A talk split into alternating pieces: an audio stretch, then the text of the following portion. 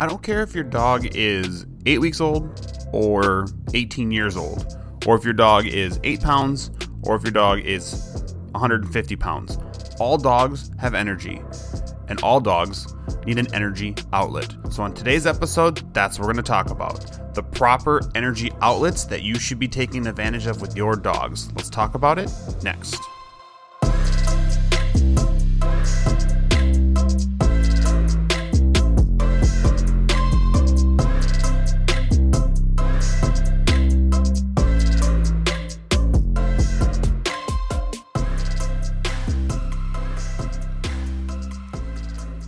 Right, let's get this week's episode going. Hey, everybody, I am Jake from OnDogTrainingAcademy.com. The first thing I want to say is I do apologize. I was not able to put a podcast out last week. I was in California judging a Mondio Ring trial, and that was Super Bowl weekend.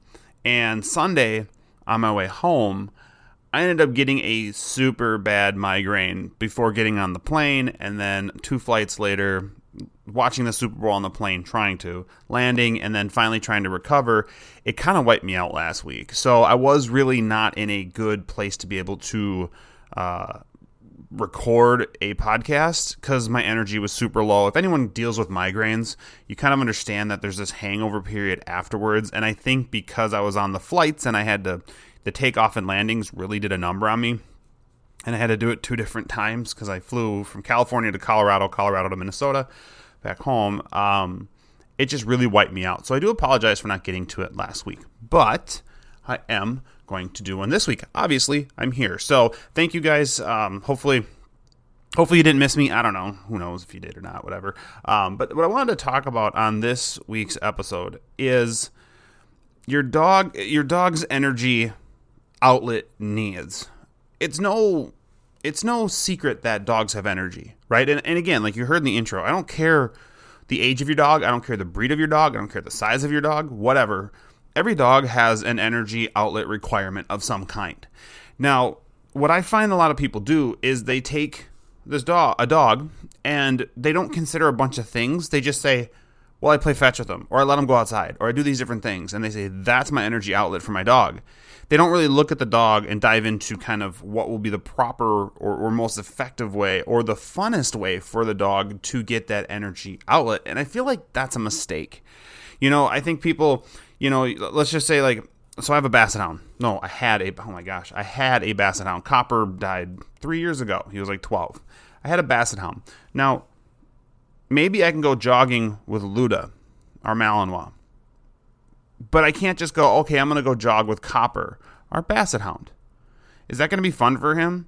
Oh, absolutely not. I can guarantee that. Is it going to get rid of his energy? Yeah, for sure. But it's not fun for him. So he's not going to want to do it. Plus, he's a Basset Hound. It's not the healthiest thing in the world for them to be going running miles with their bone structure and everything. But that's what I kind of want to talk about today. It's not going to be a super long podcast um, or episode this week, but I want to talk about the benefits of finding the proper out, energy outlets for your dog and what that might look like. So the first thing is is the issue that if you don't have an energy outlet for your dog can raise, right? So if your dog is let's just take a, a we'll just go herding dogs because that's kind of I have a Malinois, so we'll just say we'll say you got a Malinois.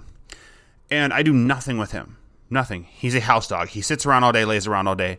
I give him no outlets. Maybe I do a little bit of training, whatever, but I'm not getting rid of that energy what that can turn into is that can actually manifest into different things. That can manifest into behavior issues. Maybe the dog gets bored, and in my opinion, boredom is more of a dog having excess energy and just not having a good outlet to get rid of that energy. Um, I do think dogs get bored, but I think that's kind of more of what it is. And so, you know, the dog gets bored and, and, and the energy manifests into self mutilation, where the dog starts to chew on themselves. If you see dogs chewing on their paws, creating little hot spots, you know, excessive itching. You might see dogs starting to chase their tails. You might see dogs uh, uh, destroying couches, they're, they're, or playing keep away, getting naughty, as people would say, um, with them. And what I find is once you start to find the proper outlets for the dog, you're gonna you're gonna keep these behaviors from coming up as often. I'm not gonna say it's gonna fix anything. I hate the word fix when it comes to dog training or anything in general, but I think it keeps things away. If you satisfy your dog's energy needs, your dog is going to have less of that energy to put into bad behaviors. So, really consider what's going on with your dog and maybe if an energy a proper energy outlet is going to be something that's beneficial for them. Um, the the next thing is what you want to start to consider when you're you're deciding like what is my energy outlet, proper energy outlet for my dog is what does your dog like to do? So the example I gave earlier with our basset hound, I said running. I can guarantee you he does not enjoy running. And so we want to find things our dogs enjoy. And the reason for that is because I like to take energy outlets as an opportunity to bond with my dog, playing, doing different things like that. So if I'm doing something that's not fun for my dog, my dog's going to see it more as a chore than it is a game. And I want those energy outlets to be fun and a game for my dog. So again, you look at things like, okay, well, if your dog likes to play fetch, cool. That's something you certainly can do. And you know, I read something recently, and I, I really disagree with it, where they said, well, fetch isn't a good exercise. I disagree because I do think you're using a lot of different mus- muscles.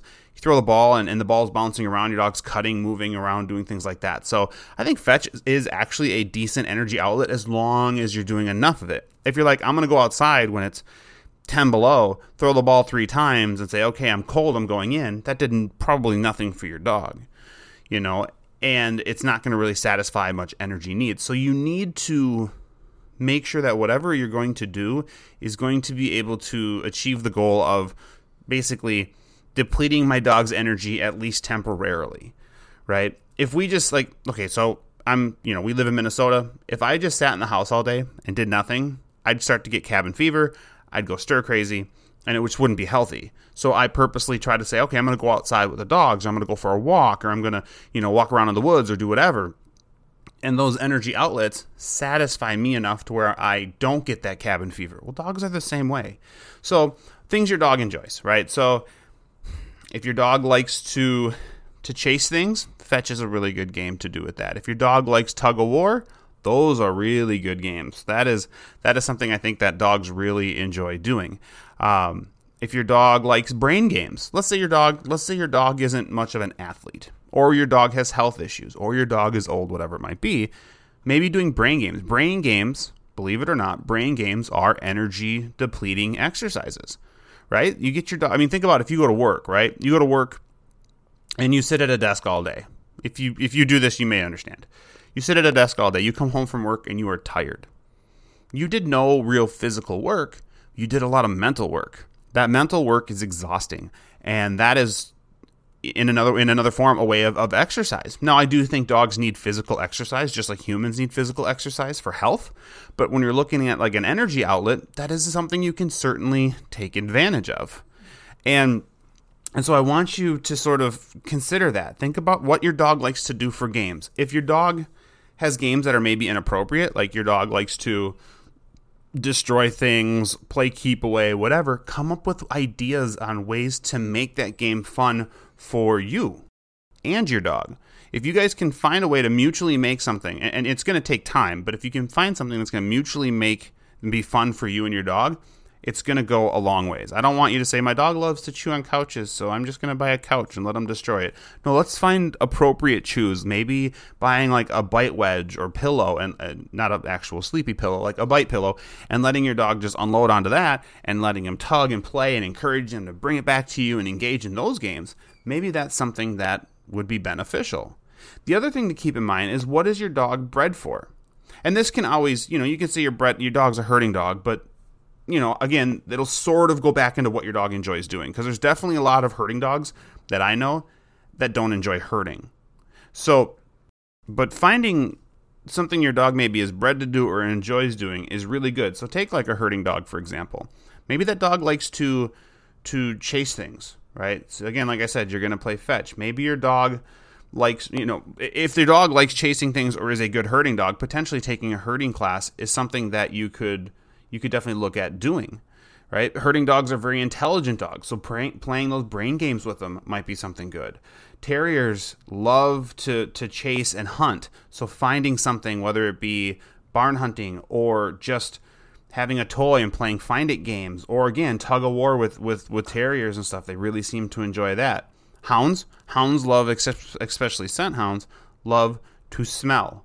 Now, I think terriers love smelling, herding dogs love smelling, working dogs, non working dogs, whatever, sporting dogs, they all like smelling. If your dog's really into sniffing around, take advantage of that and turn that into some sort of energy outlet game, like a nosework game. Nosework, in my opinion, is more of a mental than a physical energy outlet, but you look at search and rescue and you look at tracking and you look at different things like that. Those are really good energy, physical energy outlets that your dogs can certainly get into. So again, I want you to just find something that's going to be mutual, mutually enjoyable, or at least something you can tolerate that's really fun for your dog.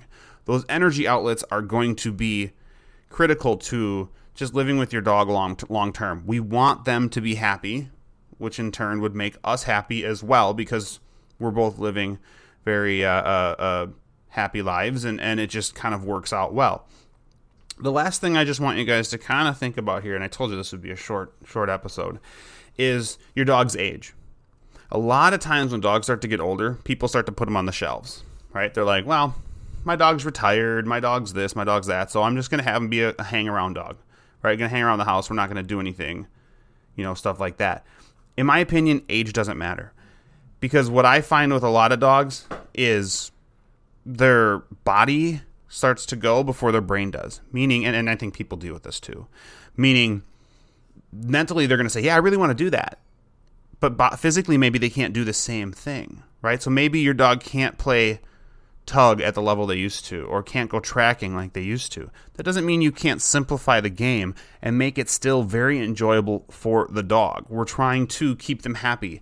And I also find that when dogs have jobs, especially if it's a safe job and it's not one that's going to like burn their body out, but if a dog has a job or has that energy outlet and you continue to do it through its whole life, I think again, it's very much like people where they find that when people retire and they don't really have anything to do, they actually start to, to kind of, I hate the term, but deteriorate a little bit quicker, right? But if they have a job, if they have a, a, a purpose, they tend to live longer or at least have a happier, more fulfilled life. And I think that's the same with dogs. So even if your dog retires from a sport or is getting older, arthritis is starting to kick in, or whatever is going on, even if those type of things are happening, don't stop doing games with your dog. Interact with them. I remember, and I've told the story before with Copper, our Basset Hound.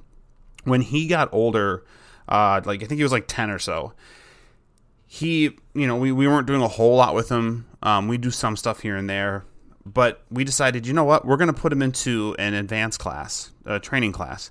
And he absolutely enjoyed himself to the fullest because he was out working. He's like, oh my God, we had Luda at the time. We still have Luda, but we had Luda and he was young. So we were putting a lot of time and focus and energy into Luda. And we're like, you know what? Copper deserves to have this energy outlet that he enjoys. He loved working. So we took this Basset Hound into the advanced or upper level class, uh, and he was like the best student there. He did everything amazing, and he was so happy to be out doing that. And just watching the, I mean, watching the dogs enjoyment increase. And even when we go home, he'd be tired, but he'd be so happy and he just would be almost more thankful to us and, and he'd come up to us, you know, more and want attention more. And he was like, that was so fun. It just seemed like he was so thankful for that. And, ha- and, and he would sleep like a baby when we'd get home, you know, because it's still, he's 10, so it was hard on him, but he loved it. And that, that to me is worth all that. It, it's so worth it to me to take these old dogs and find things to do. So don't let the dog's age determine whether you do stuff with them or not. Find those proper energy outlets, take advantage of them, work with your dogs, keep them happy, and they'll live, hopefully, you know, knock on wood, they will live longer, happier, more fulfilled lives, which, you know, is what we want from them. It's what we want in our own lives. So just remember that. So the last thing, guys, uh, before I, I, let you guys get out of here, I want to let you guys know if you're looking for more podcasts uh, where I talk to people and stuff, we actually on our all on our ondogtrainingacademy.com website, we have a section that is podcasts that I have guest appeared on. Go in there and check those out. There's a lot of different different topics. We talk to homeschoolers, we talk to runners, we talk to uh, we do a lot with parents and things like that. Um, we talk about just being better people and stuff. And so it's it's really interesting variety of topics. So if you've enjoyed listening to me on this podcast, I definitely recommend jumping over to some of these other podcasts that I have guest appeared on and take a listen to them. There, there's you'll learn something different. You'll learn something different about me, I'm sure, because everyone is a little bit uh, different and interesting. And it's just a really good time. I have yet to have a podcast where I have not enjoyed myself thoroughly, and so we update these every time uh, I guest appear on a podcast, and as soon as it gets uh, posted, I put this on our website. So check back frequently because we will be having more and more and more. I am scheduled to be on a couple more already. One actually will be tomorrow, and I'm excited to go on and talk to them. So keep that in mind as well. Obviously, you can check out our website for other things, courses, one on one lessons, and all that fun stuff. So, guys, thank you so much for listening this week. Hopefully, I'm back next week. Hopefully, the migraine monster doesn't come back and smack me in the face. Normally, it doesn't this quick, but you never know. But I appreciate you guys, and like always, hopefully, we'll see you next week.